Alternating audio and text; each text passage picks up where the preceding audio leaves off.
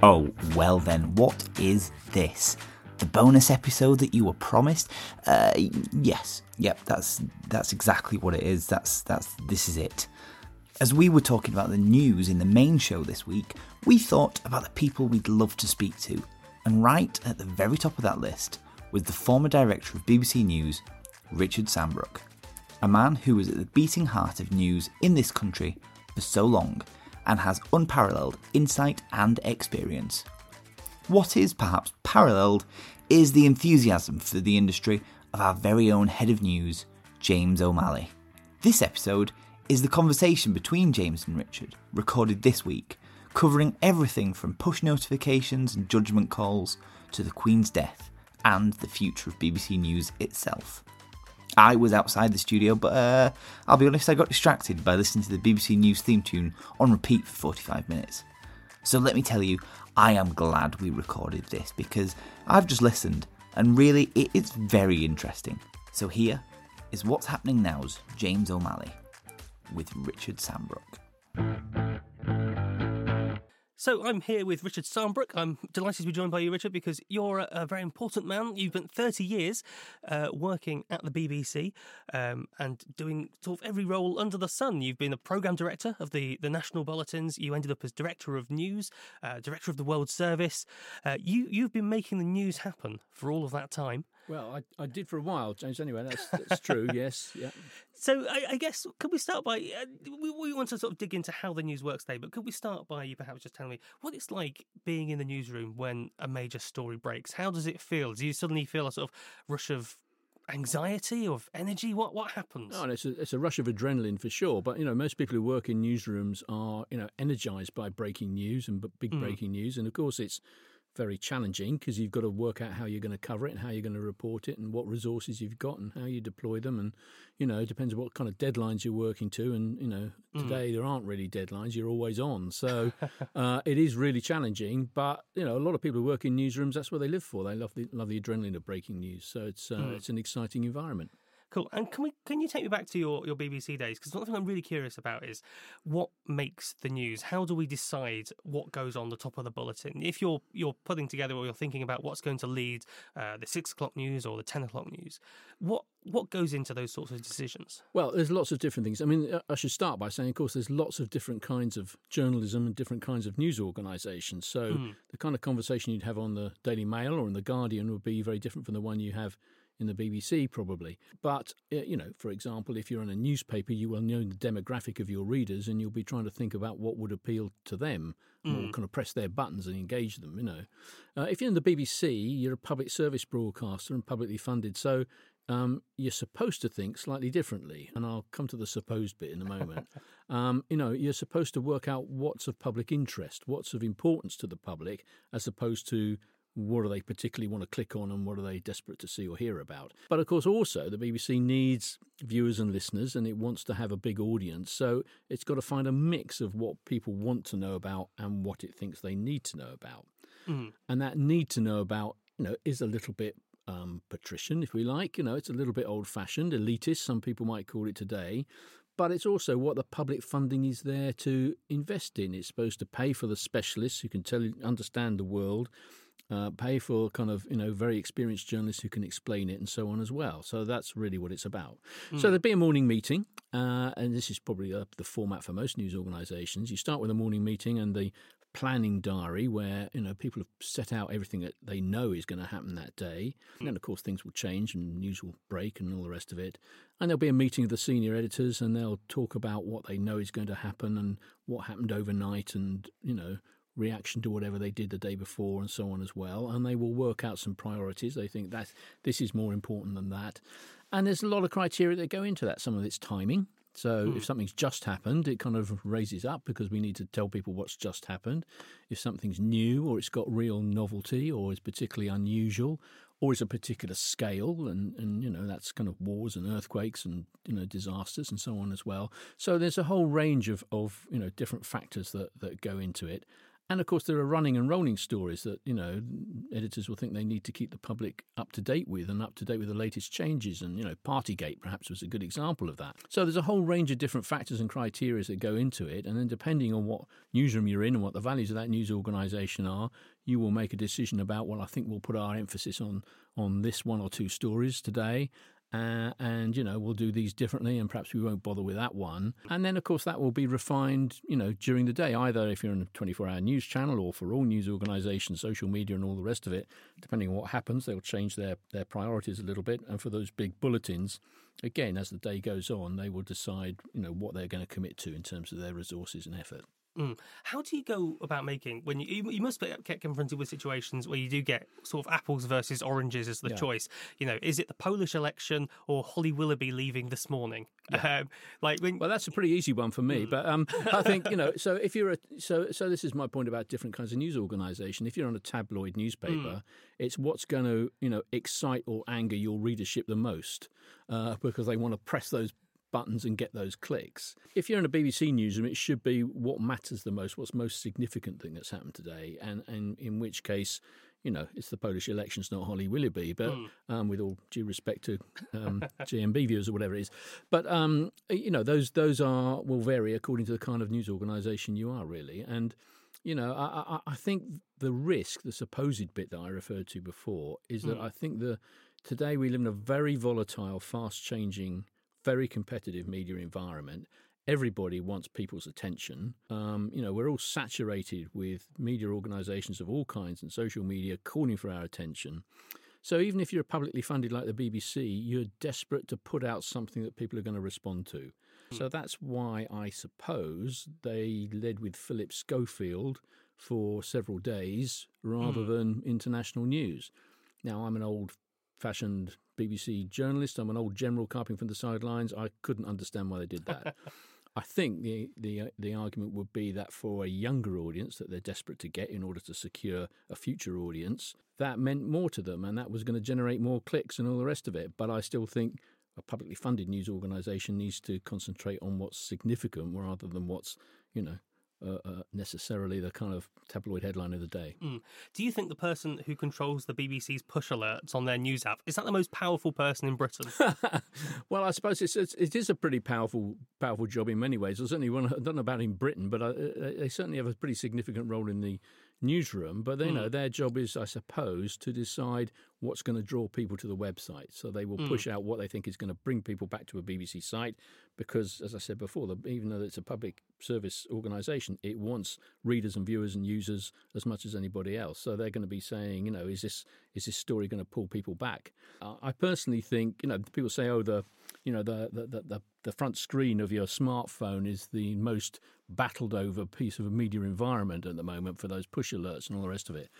I actually think it's overdone. I think not just talking about the BBC here. Mm. I think too many news organisations push out breaking news and news alerts the whole time to try and draw you back. So I switch them off because it's you know it's just constantly going on, and most of it's I don't need to know about. So I think it can be overplayed. And um, so uh, there's so many topics I, I, want to ask you about, but something I think we, we have to touch upon because this is, you know, literally what's happening now uh, is the uh, the current situation uh, in Israel and Palestine. Mercifully, I'm not going to ask you uh, what you think about how to solve that because nobody knows that. um, but one thing that is really curious from a sort of media perspective is over the last uh, sort of 24 hours, there has been some controversy um, over the, the supposed uh, bombing slash uh, blowing up question mark of um, a hospital in Gaza. Mm. I know uh, last night the BBC posted um, a story and had as their headline that the Palestinian authorities, so I guess Hamas, were saying that it was uh, the Israelis who blew the hospital up. Uh, this morning, it seems that uh, not all is as it seemed then. Uh, it seems it could have been Hamas themselves who did it. Uh, so, just as someone who's involved in news gathering, obviously it's an incredibly complex uh, situation. How do you? What do you think happened there in terms of? Do you think something went wrong? Is that just news gathering as it happens, where everything's not always clear to start with? I, I think it probably is news gathering as it happens. Um, mm. I mean, obviously, I haven't read and watched and seen every aspect of the BBC coverage of that. Mm. So, you know, your listeners may want to, you know, collar me and say, oh, you got that wrong or whatever. But um, uh, you know, when major events happen, it is initially confusing. Uh, we live in this news environment where people want an instant news alert, an instant reaction. Uh, the important thing, I think, is attribution. So you know, as long as they say Hamas says this or the IDF say that, mm. then that's straight reporting and an attribution. So that that gets you quite a long way through. Um, but I think we, you know, we also live in a, a an era where we're awash with opinion, not all of it very well informed, uh, and there's a real premium on first-hand reporting. Uh, and I am much more interested in someone who's been there on the ground, found evidence, can can set out the evidence they found, and explain why they may reach a certain conclusion, than I and someone sitting behind their computer screen somewhere a long way away, you know, going off the top of their head about how angry they are that the way somebody, you know, phrased a particular um, piece of the script or something. So uh, I think it's a real premium on first-hand eyewitness evidence-based reporting, and I'm personally less interested in you know the great kind of outpourings of um, opinion that we get everywhere at the moment. In that particular case, you know, as I said, I didn't see or hear or listen to everything, but I think it was probably um, uh, they were able to to report what they heard, and I hope they attributed what they heard at those early stages. Um, but of course, people were then going to pile in because uh, you know in this story more than most. Um, uh, uh, various sides want to recruit all of the media over to their side of the argument and their side of the line. So mm. whatever mm. An organisation like the BBC says will be you know con- contentious. I, I, get the impression that you know both sides are sort of trying to work the refs. They're trying to sort of persuade the BBC that uh, their perspective is, is the correct one because that helps uh, their cause. And I, I, guess another example of that from again recent days um, is again the, the debate over whether uh, the BBC should describe uh, Hamas as terrorists.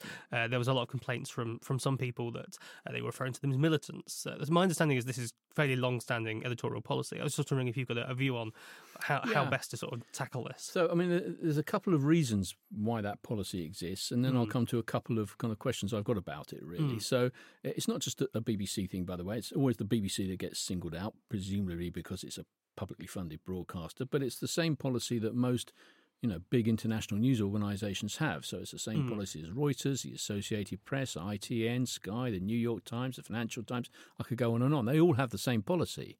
Uh, and there's really two main reasons behind it. One is because to ascribe or to call somebody a, a terrorist or a terrorist organization places you on one side of the line. The old cliche was one man's terrorist is another mm. man's freedom fighter. That's too pat now. Um, but uh, nevertheless, it's true. You know, you're ascribing a particular political position, and uh, as an international uh, news organisation in particular, that's quite a difficult thing to do. And related to that, of course, you're going to have your staff working on both sides of the line. And you know, if, if, if the BBC you know, called Hamas a terrorist organisation and you know attack them in the way that some of the, the BBC's critics want them to do, then it would be extremely difficult for the BBC to work in Gaza. So you know, uh, uh, or indeed Reuters or the Associated Press or any of those other news organisations. So that's the kind of the reasons behind it to avoid getting recruited to one side of the line, one side of the argument. I, have got a couple of problems with it. I, I think militant is a absolutely inadequate word to use in its place was probably used in my time at the BBC. So you know, uh, but but as I sat and watched that coverage, militant didn't feel right. I might mm. have preferred gunman or something that was a bit clearer about what was going on. And of course, the real problem with it is is that it feels as if the you know the news organisation is kind of shilly shallying around what took place. There's no you know it lacks moral clarity about mm. what was clearly a horrific terrorist attack.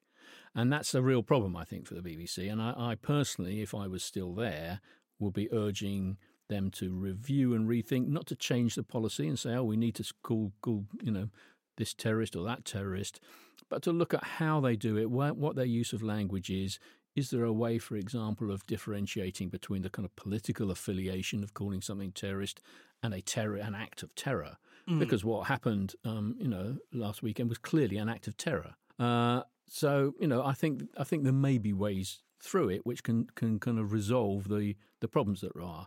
But I I would absolutely defend all those news organisations who subscribe to that policy as it being a necessary policy, even though it's very difficult for some people to understand. Mm. This is maybe tangential, but are, are, there, are there parallels we can draw with? I know in America there's been a big debate over, I think they call it moral clarity, the idea that um, when reporting on Trump, this became a big thing during the Trump administration, um, where some reporters argued that the, you know the New York Times was always you know, because they're the big institution in America, that was the one the Americans were beating up, and it was always argued that they should say in the headline Trump said something racist rather than Trump made some controversial remarks. Yeah. Is there a sort of parallel there? Do you think? Yeah, I think there is a parallel there, and and I think you know it's also true. Um, you know, Wes Lowery, a New York Times uh, reporter, wrote a very uh, thoughtful piece about that question of moral mm. clarity and and how actually a lot of the language that news organisations use to avoid getting recruited to some side of the argument uh, actually is kind of ugly and and confusing and nonsense. And actually, mm. we need to have much more straightforward reporting about what happened. In, in the terrorist attack case, I, I actually think the BBC said repeatedly that Hamas is a proscribed organisation by the UK, the US, um, and the EU, and so on as well. They mm. explained in detail what had happened. I don't think anybody could accuse the BBC coverage of sanitising what took place. So, you know, it's about being clear about what's happened and reporting it clearly. And um, and again, just sort of uh, digging into another topic I wanted to sort of dig into, because when it comes to sort of putting together the news and you're trying to sort of uh, come up with this sort of balance and trying to treat treat topics fairly, I think there's so many different uh, vectors on which you have to sort of make these really difficult decisions around. So, for example, how how do you think uh, a news organisation like the BBC should approach sort of an asymmetrical controversy where you've got something where, uh, like climate change, for example, where the overwhelming weight of expert consensus is climate change is a real and bad thing, uh, but the political consensus is maybe very different, or uh, you know, or Brexit or something, where again, uh, a lot of the sort of elite expert opinion was a consensus of oh it's bad and you know look, look here's some graphs of some lines going down it all looks very bad uh, but then obviously the politics of that are very different mm. so when when you've got a situation where there's political controversy but in one area but consensus in another how how this is a very broad question, I know, but how, how can you even approach that in a way that's balanced and fair and is going to try and treat the topic fairly? Well, I, I, I don't think it is a complicated one. I mean, and, and also I, I don't think BBC got it entirely right either on climate change or on Brexit, though they were well intentioned. Mm. But the way through it is to stick to the evidence. So, you know, you report the evidence that there is and the analysis that there is, and you weight the views appropriately. And you know, a lot of people criticise impartiality or objectivity as a notion, which is what the BBC, amongst other news organisations, tries to achieve, because they say, "Oh, it's just false equivalence. It's both sidesism. You've got to say on the one hand, but on the other." Well, that's not the benchmark for impartiality. That you know, if it's if you come to some false equivalence, then you've gone wrong. But and that's not what impartiality is is is being uh, uh, uh, is trying to achieve at all. In fact, rather the opposite of that. Properly, properly conducted impartial journalism would properly weight those arguments so that the audience is absolutely clear that mm. 90% of the world's climate scientists, 90% plus, think this, and actually those who think the opposite are the mavericks. The public needs to know that and understand that rather than, you know, the false equivalence. That's when it's done properly, and that is impartial journalism if you do that. And the way to get there is to set out the evidence clearly, and then you know allow the public to to to recognise and make up their own minds. There was a really weird thing I think that's happened over the last few years. Now I, I say I say this as someone who's you know, very pro doing things about climate change, um, but if you look back at sort of uh, the coverage of the Glasgow COP conference uh, a couple of years ago, when there was a more broader political consensus around reaching net zero and, in, and employing measures to do it, and then you compare it to well, I suppose just the last few weeks where now the Conservative Party are very much in the you know let's approach net zero from a more slow, a slower perspective. It strikes me as that if that conference was to happen again, you wouldn't get quite the coverage in the same way because maybe this is just my sort of uh, rose tinted memories of it. But I remember the coverage at the time of the conference being very much everyone's agreed we need to do something that's very important, and it was it didn't feel as contested as it is mm. now, and you've almost gone from a situation of consensus to contestation, and then how do you think news coverage well, should evolve to sort of reflect that? I mean, I mean that that's happened because of the politics, and you know the the politics of something has to be reported alongside whatever the evidence may be. And when you've got a govern a government, a governing party who are in power and therefore you know in a position to um, institute policies and so on and make changes, basically shifting their position on it, then that is bound to be reported and reflected. And I think that's some of what we've had over mm. net zero because you know, in, in, my view, this government has tried to use climate and climate measures as a kind of wedge issue to try to um, solidify, you know, a particular base of supporters uh, going into the next election. Mm. So that's all of the politics behind it. But I think that's why it's important as well to set out the evidence that sits underneath it. And you know, actually, I do see the evidence still. You do still see the IPCC reports and mm. UN reports and so on uh, uh, that do set out, you know, the the, the, the overwhelming evidence um, produced by you know expert analysis and so on as well. Th- so I, have obviously been trying to sort of almost poke you with some difficult issues to see if, see see what your take is. Is there a single story that you can think back to from your your, your career working at the BBC? What was the most sort of editorially nightmarish story for you to cover? Do you think? Um, I, I suppose. Uh, just thinking back, I mean, the Middle East was always difficult because mm. you know the, the, the crises and the conflicts in the Middle East, you know, never seem to go away, and they are incredibly divisive and, and polarizing, and also, of course, you know, enormous casualties and violence and so on as well. So that was always difficult. Um, you know, there was the Iraq War, which was very contentious, both both politically um, before and after the mm. conflict. That was quite difficult. Um, uh, and I suppose before that, Northern Ireland was very difficult as well. Um, mm. Again, for the same reasons, because actually public opinion and obviously the situation on the ground was very polarized. So, you know, when you get these polarized situations, you've got camps that, that basically are saying either you're with us or you're against us. There is no legitimate middle neutral ground. But mm. if you're a public service broadcaster, you've got to try and occupy some legitimate neutral middle ground, not middle necessarily, but neutral ground. Um, uh, I say not middle because it's you know not everything is about the centre of the argument, mm. but um, you know when it's polarised and you're either either you're for us or against us, it makes it very difficult to to do something that two very very you know divided camps can accept and recognise as legitimate. Do you think the BBC is does have any biases at all, just institutionally through the way it's structured?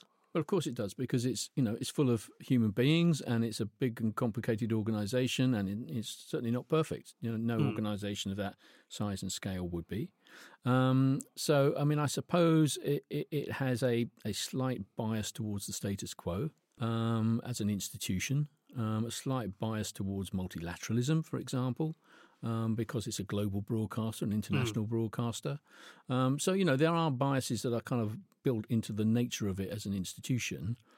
Um, the argument that says, "Oh, it's full of you know soft lefties," I don't think it's true. I, you know, mm. I I never really knew how most of my colleagues were felt politically or voted politically, and uh, the, those that kind of broke cover, I can think of as many on the right as I can on the left. Um, and the real issue about that kind of bias is not what people who work there or who are employed may or may not think. The issue is what is the output coming out? Because mm. the job of the BBC is to have a professional culture and you know internal processes and working culture and working processes that actually deliver an impartial and fair output. And so mm. it needs to be it needs to be judged on what it broadcasts, not on who it recruits. I, I always quite like, I, I, I'm I'm fairly sympathetic to the argument, and I say this as a, a sort of cosmopolitan elite myself, sort of, uh, but of the BBC having a sort of cosmopolitan city dwelling bias because ultimately, you know, it's it's a city based organisation. All the employees are affluent media people uh, in fairly upscale careers. Do you think that that does inform I think coverage? That's, I think that's I think it may have been fair to say that informed it at one time. Uh, I think that's changing for a couple of reasons. Firstly, the BBC is doing quite a lot to shift teams out of London. So there was a time when, you know, most of its national broadcasting, most not all, came from London in one way or another. That's not mm. so now. It's shifted a lot of it, you know, out to the nations and regions, and, and is continuing to do more of that. Um, also, to be honest with you, media careers are not the kind of incredibly uh, privileged and wealthy careers people might once have thought they were. I mean, if you are a you know, a, a producer uh, uh, in the BBC, you're not going to be that well paid in comparison with many other things you could be doing. So, you know, it's not quite what people might think it is. And um, as I say, it is moving more out of London, and I think that's a healthy thing. Mm. Do, you, do, you, ever worry that I always worry because I, you know, I, am a I'm a fan of the BBC. Uh, but I, I always worry the BBC overcorrects a bit. Like when when when it gets accusations like this, it will almost you know, it would do- try to demonstrate how, uh, and it goes goes too far the other way. Uh, I'm just thinking of like the the coverage about uh, Huw Edwards and that story a few weeks ago. I got the impression that the BBC were really hammering that hard. I must have got 50 million push alerts about that one story, and I guess that's because someone there didn't want to be accused of bias, so they were almost going Yeah. too far the other way. I think that's probably true, but I think I think you know, and the BBC has to report on itself. It's an incredibly difficult thing to do, um, uh, and particularly if you're reporting on colleagues.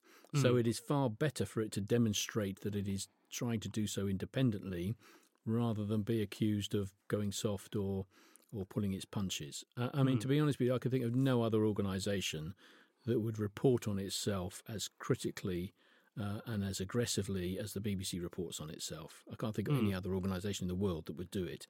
But I do think it's probably the right thing to do. Uh, of course, you don't want to go wildly over the top, and people's ju- judgment about you know whether that story went too far or other stories went too far will hmm. vary. But I think it's right for the BBC to be assertively critical of itself when those BBC crises inevitably appear. And then the only other question I've got to um, about sort of impartiality and balance and so on is a curious one because one thing we've seen over the last few years is a sort of new model of impartiality emerge. If you look at the likes of um, LBC or theoretically on paper GB News, where rather than try and be sort of fair and balanced down the line, they they instead adopt a model where it's we've got some left wing presenters and some right wing presenters, Yeah. and you get an hour of for every hour of Nick Ferrari, you get an hour of James O'Brien or something like that. What do what do you make of that sort of model of doing news? Does that work for you? Well, some of it works and some of it doesn't. So, I mean, I, I, I think an important part of impartiality, and we should explain that in the UK, all broadcasters regulated by Ofcom have to show due impartiality, particularly over their coverage of politics. Due impartiality means there's a little bit of scope for how you do it and for judgment around it. Um, so, not every single report has to be perfectly balanced, for example. Um, so I think you know part of that is uh, having a range of voices and opinions. And if anything, I'm critical of all broadcasters in the UK that have quite a narrow range of uh, opinions, largely limited to kind of Westminster and you know slightly beyond in terms of business voices. I don't, think, but I think there's there could be a far wider range of opinions and uh, view uh, perspectives and so on than you generally see and hear. So the LBC example, I don't have any problem with because you know you can hear James O'Brien and you can hear Nick Ferrari and you can hear Nigel Farage and you can hear you know someone else. That's- I- That's fine. I- have a bit of a problem with GB News because they kind of say that's what they do, but they don't really. Um, so you know, all of the, all of their main presenters come from the right. All of their evening kind of rant shows are from the right. They will, of course, you know, interview people uh, within the news output who come from a different perspective, but it's usually to put them on trial. And my other problem with it is that they indulge in conspiracy theory stuff, and I, I can't see any justification for that. Really, hmm. know, free speech has responsibilities. Every right carries commensurate responsibilities, and people talk very, very, you know, strongly about the right of free speech and how important it is. They never talk about the responsibilities that go along with that. Part of those responsibilities are not to feed conspiracy theories. Uh, it's not to pour vitriol onto the airwaves. Uh, it's not to feed hate speech. It's, you know, we could go on about the protection of children and making sure there is a an, a broad spread of opinion, not just coming from one direction. And I think that's the that's the real issue. If we're going to move more to an American model, I think it needs to be done, you know, rather more carefully and thoughtfully than happened in America, where I would say the broadcasting ecosystem is really pretty awful. Can you imagine the BBC evolving to adapt to that sort of model a bit more? I'm just thinking if you look at uh, people who have left the BBC in recent years who have gone on to do more opinion oriented stuff, you've got Andrew Marr, who went to the New Statesman, uh, Emily Maitlis and John Sopel, they went to. Uh, Global to make their podcast where they can Yeah. be a little bit more Well, um, So the- feisty the- with their the- opinions. The point is, they had to leave to do it, and I, I actually think if there is more opinionated broadcasting in Britain, uh, and I've got mixed feelings about that, then I actually think that might be quite good for the BBC to stand apart from that and say, well, all these other people, can, uh, you know, they've got their opinions on the left and opinions on the right, but it's the BBC that that properly weighs those up and gives you the kind of more fact based, evidence based coverage for you to make up your own minds. BBC hmm. doesn't tell people what to think like these other programs. It provides them, hopefully, with the evidence to allow people to be informed and make up their own minds. That's what it should be doing. And I hmm. think it's interesting that you know people did have to leave to be able to do those things. But the truth is that those kind of shows are a lot easier to do than fact based impartial journalism on the BBC, where You have to go to the effort of finding out, effort of finding the evidence, going to the front lines of wars. Uh, you know, doing the difficult job of properly weighting up, weighting those arguments and getting them in the right proportion, all the rest of it. That is much, much harder, and by the way, more expensive than putting someone behind a microphone and letting them sound off. Crikey. So, just to uh, mo- move on a little bit, I've got some more general sort of just BBC questions. These are just things I'm burning to ask for it. about BBC stuff. So, the question number one, and I've, this has obsessed me for years: uh, Did the coverage of the Queen's death did that play out as expected? Because presumably you must have been involved for years in the planning of, of what hap- what happened. So, when when it, when the moment actually came, was that all like pressing play on something that was pre-recorded, or was it, or, or, or did anything unexpected happen? I'm sure those people who were involved in it wish it had been just a question of pressing play. um, I, I thought it was it went extremely well. To be honest with you, I mean, I was a viewer, and I was a you know, it's it's over a decade since I left the BBC, so I've got no you know no a- axe to grind around that. But I did think it was extremely well done. Of course, there was a lot of pre-prepared material. I, I remember the beginning of worrying about royal deaths. Uh, which happened, I think, in the 1980s, probably, when somebody said, you know, there's never been a, a, a monarch die while there's been broad, you know, television. So how would television do it? And and the BBC suddenly kind of went into a spasm and thought, oh my goodness, we need to think about this. So started preparing material, having rehearsals, thinking through what the choreography should be, what's the right amount of time to do it, what's the right tone to take, and all the rest of it. And there were, you know, well over a decade or two decades of thinking about it and rehearsals and preparation of material and revising it and all the rest of it. Uh, and actually, other broadcasters followed suit and, and said, "Oh, actually, they're onto something here. We need to think about this as well." Um, and I think actually it paid off. Uh, I, I, I thought it went extremely well. Uh, a very difficult moment, um, but I thought it was handled very well. And I actually thought, you know, it's a national broadcaster. You know, she'd been on the throne for all of those decades. Um, uh, uh, she you know, represented the nation in many ways. It felt like the right the right weight. And if anything, people said, "Oh, you did so much, you shouldn't have done that much." That's far better for the BBC to do too much and too little, surely. So uh, I thought they got it got it right and did very well. I was actually a bit surprised about the tone, um, in that how quickly, even within the first uh, few hours, it became more sort of fun and reflective. Which I guess, I, by which I mean, it wasn't sort of, it wasn't like a funeral. Well, I think tone. it was, you know, what was very it was very different from Diana's death, Mm. of course, because you know. Uh, this was a monarch in her 90s, and it was really, you know, a, a moment of celebration of her life, a lifetime of duty, could take a rather different tone to, you know, a very tragic accident in which someone was, was killed in their prime. So, you know, the different tones were appropriate. Mm.